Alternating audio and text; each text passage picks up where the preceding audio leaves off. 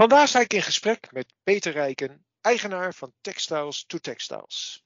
Onze kledingproductie drukt zwaar op het milieu. Zaak dus om zoveel mogelijk kleding opnieuw te gebruiken. Daarvoor hebben we de welbekende textielbak. 65% wat, van wat daarin terechtkomt is herdraagbaar. Vaak de goedkope kleding die na een paar keer dragen lelijk wordt, niet. Want ook in Afrika wil men eigenlijk gewoon in mooie kleding lopen. Producenten van textiel worden volgend jaar verantwoordelijk voor de afvalverwerking van de producten die ze op de markt brengen. Vanaf januari 2023 wordt textiel toegevoegd aan de regeling uitgebreide producentenverantwoordelijkheid. Die is bedoeld om de milieu-impact te verminderen en verwerkingskosten niet af te wentelen op de maatschappij. Deze regeling is een belangrijk instrument in de transitie naar de circulaire economie zeg maar een samenleving zonder afval. En dat is nu net waar Textiles to Textiles hard mee bezig is. Uh, maar voordat we daarover gaan praten, eerst uh, welkom Peter. Dag Dirk. Um, Peter, uh, kun jij wat vertellen over jezelf en dan uiteindelijk natuurlijk ook over Textiles to Textiles? Zeker. Ehm, nou, allereerst erg leuk om dit samen te doen. Uh, mijn naam is dus Peter Rijken. Ik ben een uh, ondernemer van uh, tweetal bedrijven, Retail Experts en Textiles to Textiles. die houden ook verband met elkaar. Want ik ben vanuit mijn werk voor Retail Experts en de samenwerking met het Leger des Heils, met de reshare stores, de tweedehands kleding, boutiques, in contact gekomen met het initiatief in Zaanstad, het ICCT-initiatief. En uh, van daaruit uh, met business case studies, en ik kom daar zo direct nog wel op terug, ben ik uiteindelijk met Hans Bon van Wieland Textiles naar elkaar even diep in de ogen gekeken te hebben. En zei van nou, als je het allemaal zo goed weet, kom erop, doe het maar. Ga het maar samen met mij ondernemen, die laatste schakel. En zo ben ik twee jaar geleden mee in het bootje gestapt uh, met Hans als mede-eigenaar van Textiles to Textiles. En wat doet dan Textiles to Textiles?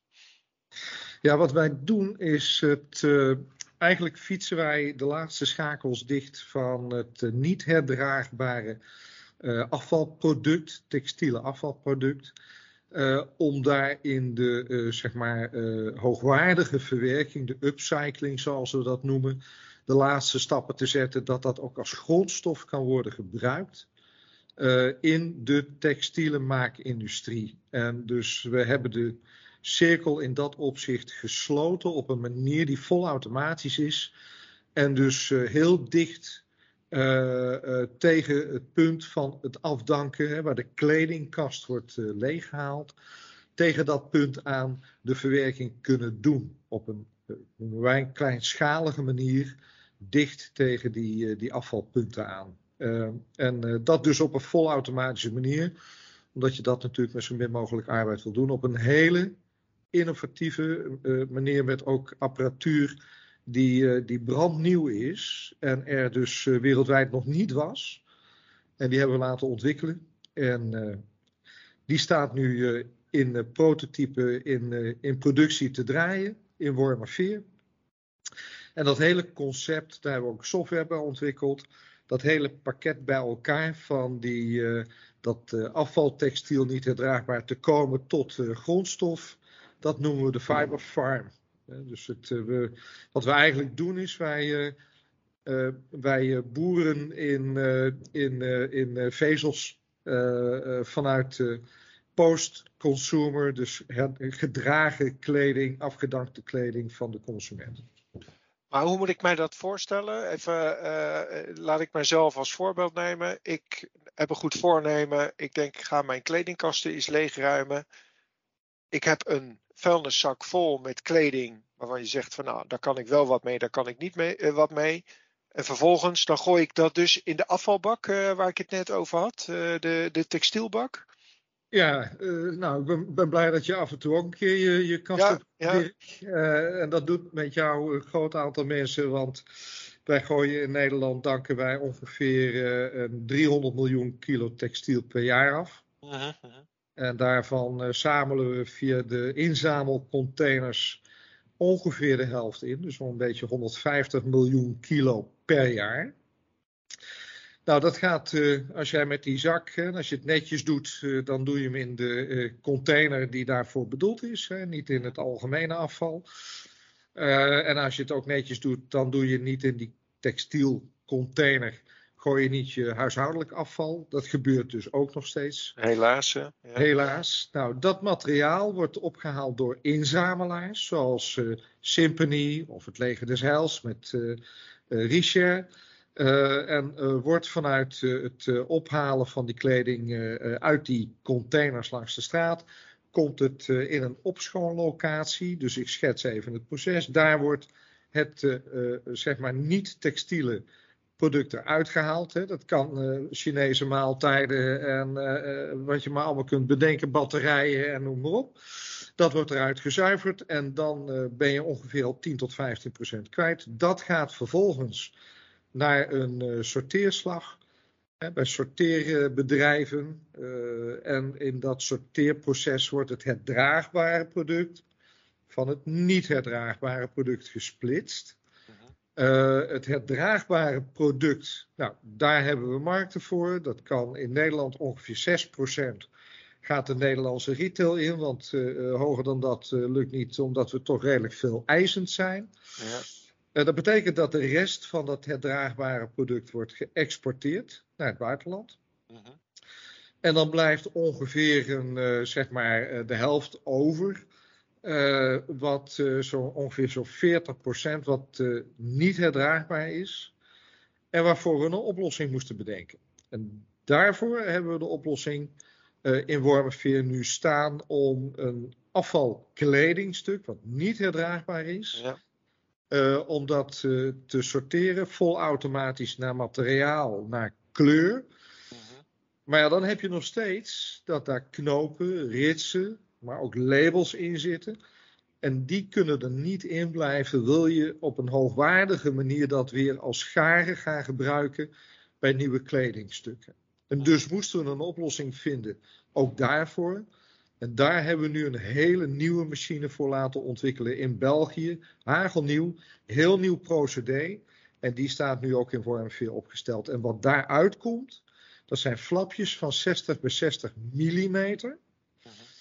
Waar de knopen, de ritsen en de labels uit zijn verwijderd. En als schoon product toegaat naar de volgende stap in de verwerking. Dat zijn dan meestal bedrijven die dat flapje uit elkaar trekken en dan zodanig klaarmaken die, uh, dat die kunnen, worden verwerkt bij spinners. En die spinners mengen dat product, dat, dat, dat voorbereide vezelproduct, mengen ze met oorspronkelijke katoen of oorspronkelijke wol op tot een nieuw garen. En dat is meestal zo'n beetje tot 20 procent uh, materiaal wat, uh, wat bij ons vandaan komt, wat gedragen is en 80% oorspronkelijk materiaal. Dat is ongeveer de verhouding die nu uh, in, de, in de spinnerijen wordt, uh, wordt aangehouden. Uh, Peter, dat klinkt allemaal heel imposant. Ehm, maar jullie hebben zelf zo'n machine moeten ontwerpen, begrijp ik. Ja, die, die waren er niet. En, uh, uh, we hadden oorspronkelijk het idee, ja, hoe gaan we dat nou doen? Want we moeten dat product opgeschoond krijgen. We kunnen het uh, fibersoorten helemaal volautomatisch dus sorteren. maar hoe krijgen we die knopen, die ritsen, die, en vooral die labels? Dat is een lastig ding. Dat, dat, dat kun je niet met zwaartekracht doen. Dat kun je niet doen door het product uit elkaar te slaan. Want dan kun je die knopen en die ritsen wel allemaal mee vermorselen. Die technieken die zijn er ook al, of van kanttechnieken, dat, dat, dan valt het eruit, zo'n knoop of een rits. Maar een label is een heel verdraaid lastig ding. En een stiknaad is bijvoorbeeld ook een lastig ding. Uh, en dus hebben we een compleet nieuw procedé, heel anders dan alle technieken die er waren, in, uh, in België laten ontwikkelen. Uh, en dat hele ontwikkelproces, dat heeft ook bijna twee jaar geduurd.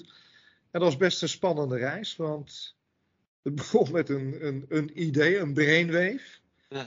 Ja, en dan ben je twee jaar verder en dan is er heel veel geld in gaan zitten. Met nog heel erg lang het risico dat die hele slimme nieuwe techniek niet zou kunnen gaan werken. Gelukkig het werkt. Soms moet je een beetje mazzel hebben. Maar het had voor hetzelfde geld de andere kant op kunnen vallen. Ja. Even, en dan vervolgens dan heb je zo'n machine. Wat, wat, wat is jouw gedachte daarbij? Ga je dat opschalen? Wat, wat voor een ja, proces of een fabriek of weet ik veel wat. Wat heb je daarvoor in gedachten? Nou, we, zitten een beetje op twee lijnen, of twee ontwikkellijnen. De eerste is dat we moeten eerst zorgen dat die fabriek in Wormerveer, die is nu een prototype en die moet gewoon, uh, zeg maar, constant produceren. Nou, dat willen we in het derde kwartaal, willen we daar, uh, zeg maar, een constante productie hebben en dan ga je de productie opvoeren. Um, in Nederland denken we dat er voor drie van die fiberfarms plek is. Uh, minstens eentje dus in, in het westen, eentje in het oosten en eentje in het zuiden. Daarvoor zijn we nu in gesprek met andere partijen om dat in samenwerking te realiseren. Die gesprekken lopen voorspoedig, dus ik denk dat dat in de komende maanden ook wel duidelijk wordt. dat is eigenlijk de eerste stap die we willen zetten om in Nederland echt een volwaardig, ik noem dat een volwaardig stromenland, en dat dat uh, ook met de software die daarboven ligt, die hebben we ook ontwikkeld, Chase. En dat dat één geheel is waar alle partijen, de meerdere partijen met elkaar samenwerken om het goed te laten lopen.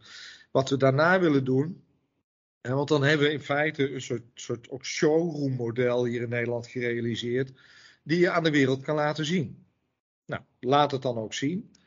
Uh, daarvoor lopen nu ook gesprekken om het, uh, de Fiber Farm internationaal te presenteren en in een soort van franchise-licentie uh, te verstrekken aan andere partijen in het buitenland. we zijn nu redelijk ver met één partij in Turkije om dat te doen. Daar, is, daar loopt nu een studie van, ik dacht Pricewaterhouse in, in Turkije, om het daar te laten landen. Die zullen dat dus als franchisee gaan doen.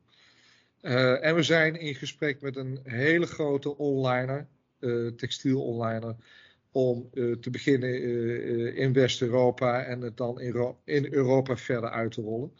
het is een kleinschalige oplossing, dus je kunt hem regionaal toepassen. Ehm, dus we denken echt dat je daar nou, de komende jaren, de komende vijf jaar, dat we in Europa toch zo'n beetje 20 tot 25 van die fiber farms kunnen uitrollen. En dan heb ik het over Europa. Ja, ja. Uh, ja Europa en dan nog verder? Nou ja, kijk, textiel, het textiele probleem is een, een global probleem. Ik bedoel, we worden nu vanuit Australië uh, benaderd, Singapore. Uh, we worden vanuit alle kanten en hoeken natuurlijk benaderd. Uh, en heel Azië is natuurlijk een, bij uitstek een gebied waar we dit ook zouden kunnen doen. Maar wat denk je van het Afrikaanse continent. Uh, er zijn de laatste tijd uh, best wel wat video's geweest die laten zien wat zeg maar, de textiele soep is die er ronddrijft in, in bijvoorbeeld Ghana of Malawi. Um, en je kunt dus proberen dat probleem aan de bron op te lossen. Nou, dan ben je de wereld aan het verbeteren, dat duurt nog wel een tijdje. Of je zou bijvoorbeeld in Kenia en Ghana en Malawi, zou je dus ook zo'n fiberfarm kunnen plaatsen. Dan los je het aan het eind op omdat wat dus niet herdraagbaar is, in ieder geval daar ook te verwerken tot zinnig materiaal. Dus er lopen uh, uh, in ieder geval nu contacten, dus niet alleen in West-Europa. Alleen je moet wel opletten dat je realistisch blijft. We zullen eerst stapsgewijs in Europa dit moeten doen omdat ook standaardisatie heel erg belangrijk is. We willen die Fiberfarm echt als een standaard concept met de apparatuur en de software. Het hele pakket eigenlijk aanbieden, maar ook straks kunnen beheren. En dat als er updates zijn, dat je dat kunt doorvoeren. Dus de standaardisatie, die periode moet je wel echt even nemen om dat goed op orde te krijgen. Nog even van mijn beeldvorming, want de één zo'n of tenminste zo'n machine bestaat dus uit een sorteermachine, hè, waarin uh, uh, al die textiel op kleur en op soort stof gesorteerd wordt. En daarna zeg maar zo'n soort van hakselaars die, uh, hakselaar die het in die lapjes van 6, mini, 6 centimeter bij 6 centimeter snijdt, toch? En dan de, de apparaat, of tenminste de, de knoopjes en zo eruit spuugt, toch?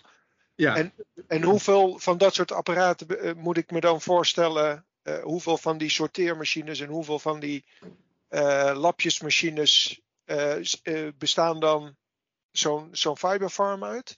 Nou, die, de opstelling die je hebt gezien in Wormerveer, uh, die bestaat uit, zeg maar, of die kan een capaciteit, je hebt een verwerkingscapaciteit van aan output van 3 miljoen kilo per jaar, 3000 ton. Dat is zo'n beetje de standaard. Dat kun je al toepassen in, in bijvoorbeeld de regio Parijs, een, een, grote stad. Ehm, en wanneer je zeg maar wil opschalen, dan kan dat modulair, want dat is de kunst. we hebben het, je begint met 3 miljoen kilo, dus dat lijkt veel, maar dat is eigenlijk heel weinig. Aan output. En dan zou je er een tweede en een derde lijn naast, naast kunnen zetten. Want het is gewoon modulair gebouwd. Okay. Dus zo schaal je op van 3 naar 6 naar 9 miljoen. Ehm, en de investering die het met zich meebrengt is ook zodanig laag. dat je het vrij snel kunt toepassen. En ook de implementatietijd is vrij beperkt. Dus we, alles is erop gericht om het uh, laagdrempelig te maken. En ook de business case zonder verdere subsidiëring te kunnen doen. Dus we hebben een, een, business case, economisch gezien. is, het, is er een verdienmodel om het niet herdraagbare product te verwerken? En dat is ook revolutionair, want dat was tot nu toe niet zo. Het, de verkoop van herdraagbare kleding was nodig om de uh, zeg maar niet herdraagbare kleding te kunnen uh, ja, vaak vernietigen. Hè? Ja. En, uh, en nu hebben wij met dat wat we nu hebben ontwikkeld, die Fiberfarm, voor het niet herdraagbare product, dat heeft een zelfdragende business case. En dan, dat begrijp ik, dat dat je streven is, maar waar moeten dan je inkomsten vandaan komen? Is dat uit het verkoop van die, van die lapjes stof? Ja. Ja, Okay. Je moet je voorstellen dat wij uh, het materiaal tegen nul krijgen, want het alternatief van sorteerders en inzamelaars is dat ze het vernietigen voor 18 cent per kilo. Uh -huh, uh -huh. Uh, dus wij zijn een heel goed en zinnig alternatief. En in de outputkant uh, gaat het zo'n beetje richting 50 cent per kilo.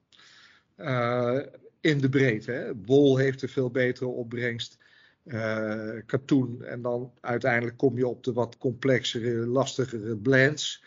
En die hebben uh, polykatoenmaterialen. Nou, ik ga niet te veel in detail. Maar die hebben veel lager opbrengst. Maar in de mix van wat er bij ons uit de kledingkast komt. En wat er dus ook bij ons binnenkomt. Want dat is één op één.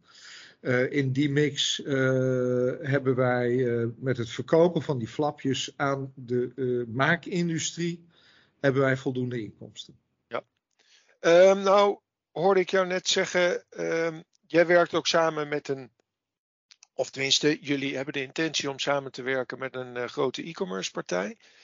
Um, hoe moet ik dat rijmen met kledingafval?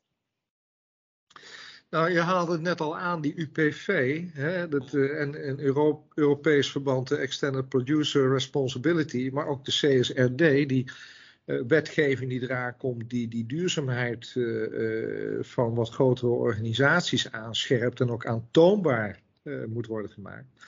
In het kader daarvan zie je dus dat de grote spelers nu ook een weg, weg proberen te banen om hun verantwoordelijkheid ook aan te kunnen. En, en de partijen waar wij mee praten, die hebben wel een uh, engagement aangegaan met chemische recyclers of, of, of, of partijen die een proces hebben ontwikkeld om bijvoorbeeld van een splitsing te maken in polyester en katoen. Maar ze zijn een beetje vergeten dat de stap die daarvoor zit en die niet zo heel erg sexy is, en dat is van hoe kom ik van een afvalkledingstuk tot een zeg maar grondstof die ik daarna aan die industrie kan aanbieden, die stap zijn ze met z'n allen een beetje vergeten. Uh -huh. En uh, wij vullen die gap vullen wij aan. Dus we bieden ook die onliners nu een oplossing om materiaal aan te leveren bij de bijvoorbeeld chemische recyclers waar ze nu overeenkomsten mee gesloten hebben. Bovendien sluiten we aan de voorkant aan bij hele nieuwe vormen van inzamelen. Want tot nu toe was dat inzamelen allemaal op straatcontainer. maar weinig waren bezig met in de winkel bijvoorbeeld een container neer te zetten om daar het textiel in op te vangen. En al, al bijna helemaal niet thuis ophalen van, van afgedankte kleding. Dat gaat veranderen. Dat landschap verandert. Grote partijen gaan ook verdienmodellen zetten op tweedehands kleding. Uh, en ja, wij zijn natuurlijk een partij die voor alles wat dan niet herdraagbaar is, een oplossing hebben. Dus zo vullen we het zowel in op aansluiting op initiatieven die ze nemen, met, met bijvoorbeeld chemische recyclers. Maar we sluiten ook aan op nieuwe vormen van inzamelen. Uh, waar zo'n grote partij niet zit te wachten op alles wat niet herdraagbaar is. En zich wil concentreren op die, die crème kwaliteit, die bovenkant van het herdraagbare product. Dan zou je zeggen, als ik tenminste, als ik jouw verhaal zo hoor, dan staan de retailers bij jou in de rij. Uh... Uh, nou, het aardige is dat we hebben wel een paar. Ik vond het wel heel opvallend. Het was net een soort jongensboek. uh, wie zich de, allemaal bij ons gemeld heeft. Uh, en uh, ja, daar, ik, ja, daar krijg ik het af en toe wel een beetje rode wangen van. Okay. wat mij opvalt is dat de middelgrote retail. -huh. We, we, werken natuurlijk vooral ook in het Nederlandse werkveld met middelgrote uh, moderetailers.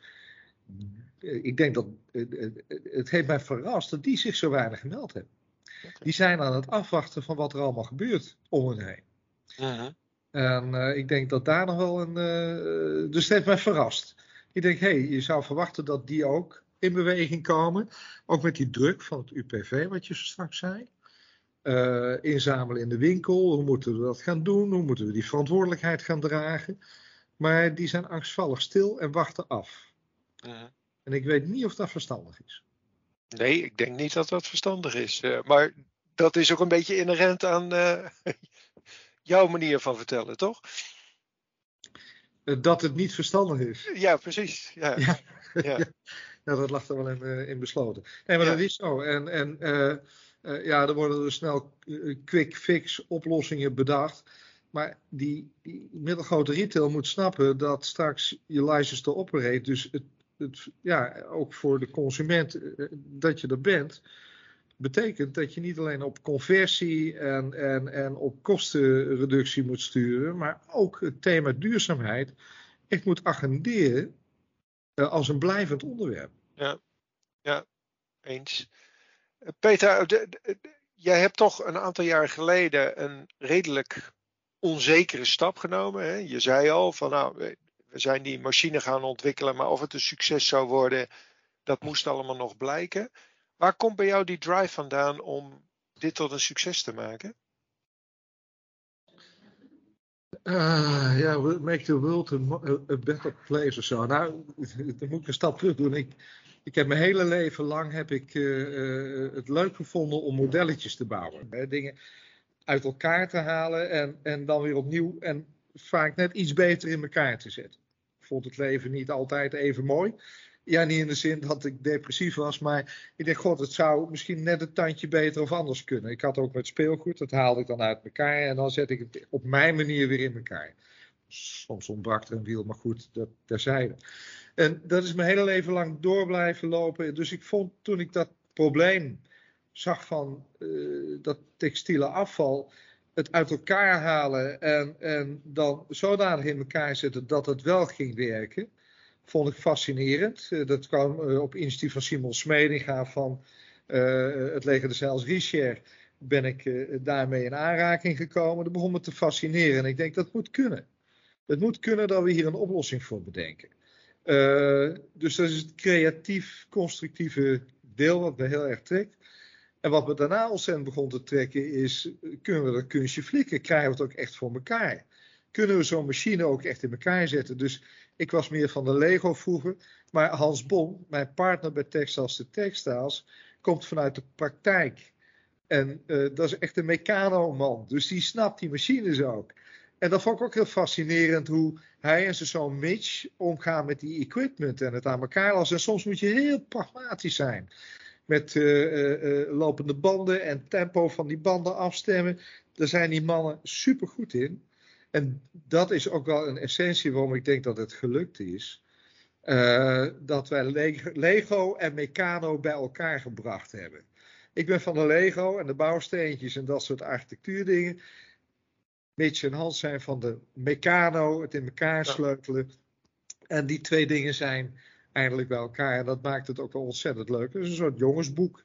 Uh, en uh, ja, ja, ik ben blij dat we doorgezet hebben. Want er waren in, in die drie, vier jaar uh, wel, wel honderd punten waarop je had kunnen denken, laat maar. Maar zo, zijn we niet, zo zijn we er niet ingestapt. Zo kan ik me ook voorstellen dat er vanuit de branche denk ik ook best wel veel sceptisch gedachten erover waren. Of heb je dat niet ervaren? Zeker, ja. Oh, uh, en dan is het maar net de vraag, wat noem je de branche? Uh, we hebben heel veel. Uh, kijk, we zijn, we zijn onderdeel van de Denim Deal. Die hebben we mee ondertekend. En de Denim Deal, daar proberen we op zeg maar een termijn van 2023 proberen we een paar miljoen stukken denim, jeans, uh, op een uh, manier te verwerken dat er 20% post-consumer materiaal in zit. Nou, daar zijn we mede ondertekenaar van. En uh, toen wij. en toen kwamen we veel in contact met Turkse partijen, Turkse verwerkers. En daar kwamen echt de grootste critici naar voren toe. Hè. het kan niet, het is te duur. dat zijn we gaan afpellen. En zeggen we, nou ja, wat is dan te duur? Wat is dan een acceptabele prijs? En uh, dat zijn we helemaal gaan uitkleden. En toen we erachter kwamen dat wij leveren voor 85 cent. En dat is, als je dat dan helemaal verder doorrekent, die 85 cent is niet, hè, dan voldoe je aan de Virgin prijs. Daar zit je er zelfs iets onder. Dus dat argument was van tafel. Vervolgens kwam het, ja, maar jullie leveren inconsistent product. De ene keer is dit, de andere keer is dat. Toen hebben we laten, de samples laten zien van kijk, dit is een constante kwaliteit. En zo pel je iedere keer af. We zitten nu in de discussie, vooral met de productie, over stiknaden. Stiknaden, elastaan, allerlei spul wat er nog in zit. Uh, en ook die discussie pellen we iedere keer weer af. Uh, uit de uh, brandskant, hè, dus de merkenkant, uh, kwam toch wel wat kritiek of wat sceptisch over. Joh, ja, maar gaat de consument een product waarderen waar post-consumer materiaal in zit? Uh daar zijn best veel experimenten gedaan. Ga naar Denim City van James Venoff in Amsterdam. Ja. En dan zie je de stoffen hangen met post-consumer materiaal. Soms op, tot op 100%. Voelt supergoed aan. Dus ja. laat het zien. Het is dus ook een industrie waar je het moet laten zien. Beetpakken, eh, voelen. Nou, er zijn plekken voor Denim City. Is zoiets? Uh, ook dat uh, uh, hebben we wel achter ons gelaten. En dat je een heel mooi product kunt maken, kun je bijvoorbeeld bij Bright Fibers, Bright Loops, werken we met Elementsync samen. Die maakt een fantastisch mooi product. Prijzig, maar wel een heel mooi product. Dus dat het qua kwaliteit kan, laat het zien.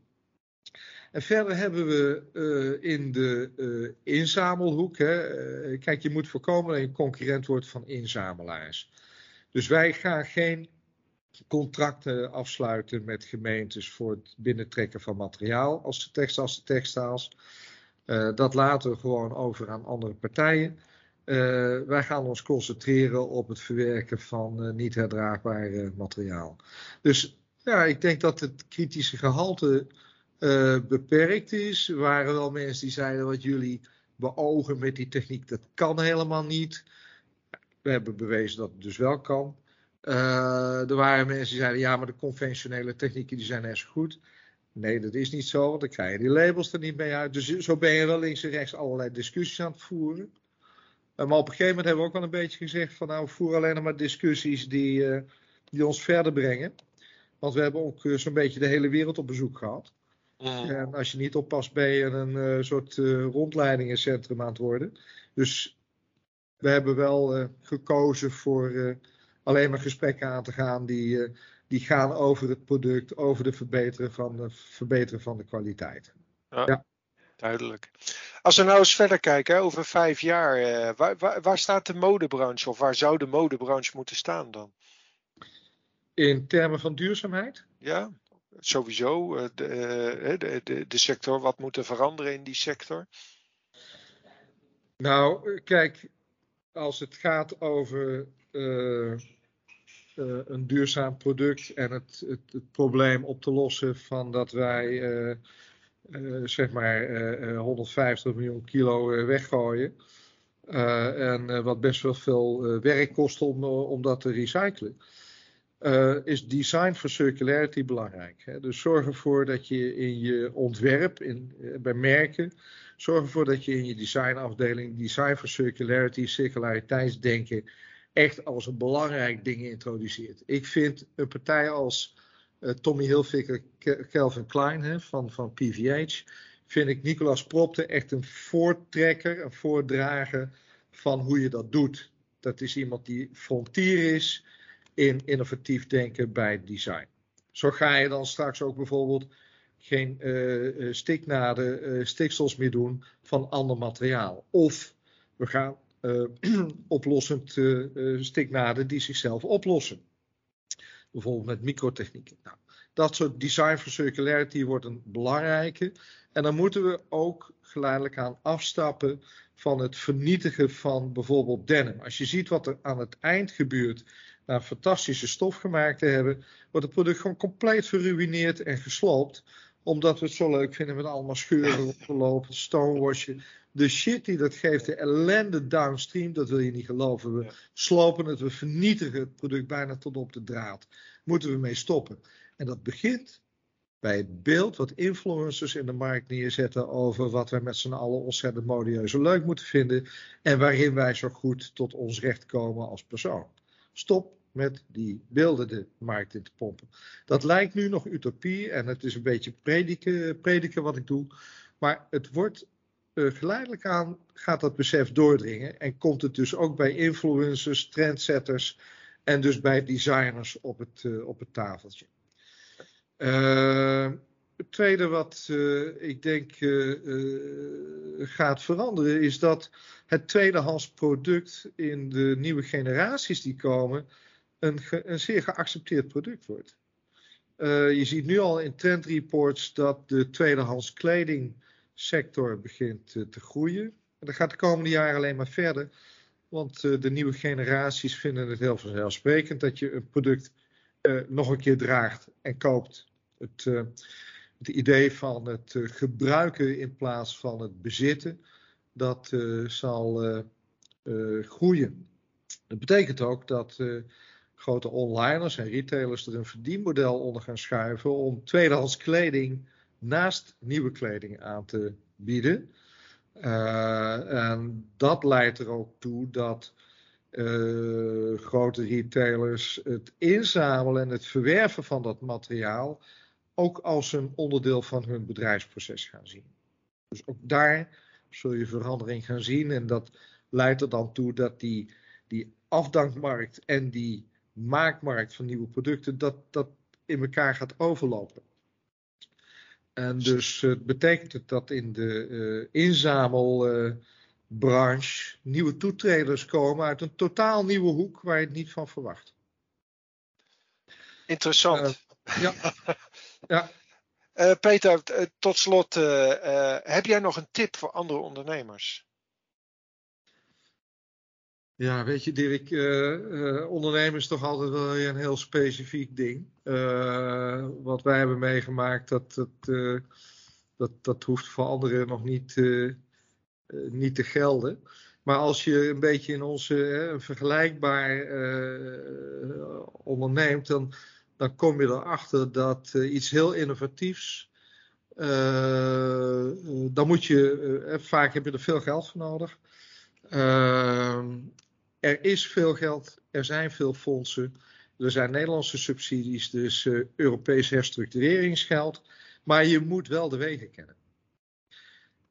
Gelukkig wat wij hebben gedaan is een consultant in de arm genomen die voor ons die wegen verkend heeft. En daar vandaan hebben we de dijsubsidie van RVO. Uiterst belangrijk. RVO is echt ook een goede partner hierin.